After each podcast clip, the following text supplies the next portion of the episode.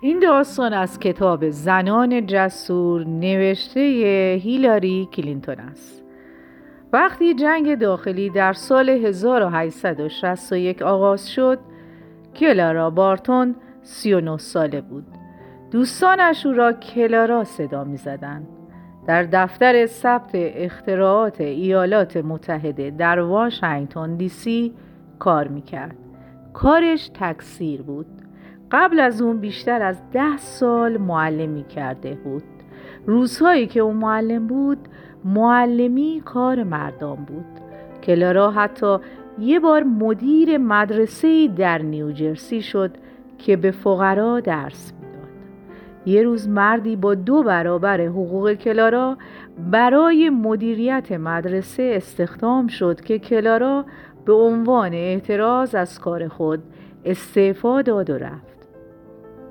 گاهی دلم می‌خواهد رایگان درس بدم اما اگر قرار باشه دست مزدی بدهند هیچ وقت کار مردان را با دست مزدی کمتر از دست مزد مردان انجام نمی دهم. او زنی قوی، مستقل و دقیق بود. در تمام طول زندگیش با افسردگی جنگید.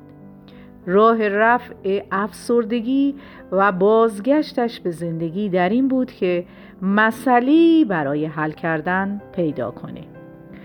وقتی جنگ آغاز شد و نیروها وارد دیسی شدن کلارا خیلی زود متوجه شد که بسیاری از سربازان زخمی و گرسنن. مشغول جمعآوری لباس و انتقال اونها به محل تجمع سربازان شد. سربازان در محل ساختمان ناتمام کنگره استقرار یافته بودند کلارا سربازان را پسرای خودمون می‌دونست. بعد مشغول جمعآوری دارو و دیگر مایحتاج پزشکی شد. برای سربازان کتاب می‌خوند غذا درست می‌کرد نامه هاشون رو مینوشت به درد دلهاشون گوش می‌داد و همراه با اونها عبادت می‌کرد. خیلی زود فهمید که جاش در قلب جبه های جنگه. کلارا با فرماندهان نظامی صحبت کرد تا اجازه حضور در جبهه ها را براش صادر کنند و مایحتاج لازم رو در اختیارش بگذارند. اونها را متقاعد کرد که اجازه نامش را صادر کنند. یک شب در سال 1862 جنگی شدید و وحشیانه در شمال ویرجینیا رخ داد. نیمه های شب بود که کلارا خودش را به بیمارستان صحرایی رسوند. یک واگن پر از تدارکات و مایحتاج همراه برده بود. یکی از جراحانی که در اون بیمارستان کار می‌کرد در خاطراتش نوشته است اون شب در این فکر بودم اگر قرار بود فرشته ای بر ما نازل شود اون فرشته کلارا بود. به موقع کمک می‌کرد تا اینکه به فرشته میدان کارزار معروف شد. همیشه به امکان بهتر شدن ایمان داشت. از اینکه نامیدانه به او بگویند همینی که هست خیلی ناراحت می‌شد ویلیام بارتون کلارا از خطر نمی حراسید. در پشت جبهه در میان کادر پزشکی فعالیت می کرد. گاه از بیکاری مینالید.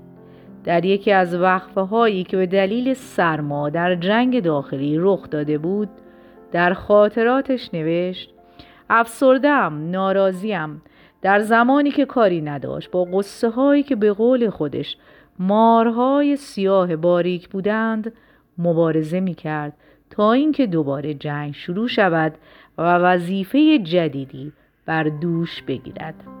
گاه به فکر خودکشی هم افتاده بود. خودکشی به این معنا که بارها خود را در کنار سربازان در خط مقدم قرار داده بود تا اینکه کمک برای نجات سربازان رسیده بود. من از عهده خطر برمیآیم. اگر کشته یا اسیر می شدم کسی اهمیت می‌داد. در حالی که بودن یا نبودنش برای سربازانی که به کمک رشادتهای او زنده مانده بودند اهمیت داشت. جنگ که تموم شد کلارا به دنبال مسئله دیگری برای حل کردن افتاد. در سال 1865 یک مسئله پیدا کرد. در اون سال رئیس جمهور آبراهام لینکلن در نامه ای نوشت به دوستان مفقودان خانم کلارا بارتون پیشنهاد کرده که به جستجوی مفقودان جنگ بپردازد لطفا با ایشان تماس بگیرید. مشخصات واحد نظامی و گروه های مفقودان را به ایشان اطلاع دهید. کلارا دفتری با نام دفتر تماس با دوستان مفقودان ارتش ایالات متحده آمریکا تأسیس کرد. به 63 هزار نامه پاسخ داد. 22 هزار مفقود را شناسایی کرد. قبرستانی رسمی برای دفن سربازانی که در بازداشتگاه آندرسون ویلز در جورجیا جان سپرده بودند ایجاد کرد که بزرگترین آرامگاه از این نوع بود. در سال 1869 در حال سفر به اروپا بود که خبر تأسیس شبکه جهانی صلیب سرخ رو شنید. مرکز اون در شهر ژنو واقع در سوئیس بود. اعضای صلیب سرخ برای جلب کمک های داوطلبانه از سطح جهان فراخوان داده بودند. کلارا وقتی به خونه برگشت به فکر کمک به صلیب سرخ افتاد. با مخالفان این طرح جنگید تا تونست صلیب سرخ آمریکا رو تأسیس کنه. در سال 1881 وقتی 60 ساله بود صلیب سرخ آمریکا رو تأسیس کرد برای 23 سال بعد خودش ریاست آن را به عهده گرفت صلیب سرخ آمریکا در دوران مدیریت کلارا به قربانیان آتش سوزی جنگل های میشیگان و شکسته شدن صدی در پنسیلوانیا کمک کرد. برای نجات قهدی زدگان روسیه آرد گندم و ذرت به اون کشور فرستاد. به ساکنان کارولینای جنوبی که در مرض فاجعه سیل بودند کمک رساند و به مازماندگان طوفان تگزاس هم خدمت کرد. وقتی از ریاست صلیب سرخ آمریکا کناره گرفت انجمن ملی کمک های اولیه آمریکا رو تأسیس کرد و ریاست افتخاری این انجمن رو به عهده گرفت. این سازمان در موقع بروز حوادث به صدور دستورات اداری و آمادگی های ضروری و فوری و رساندن کمک های اولیه می پرداخت.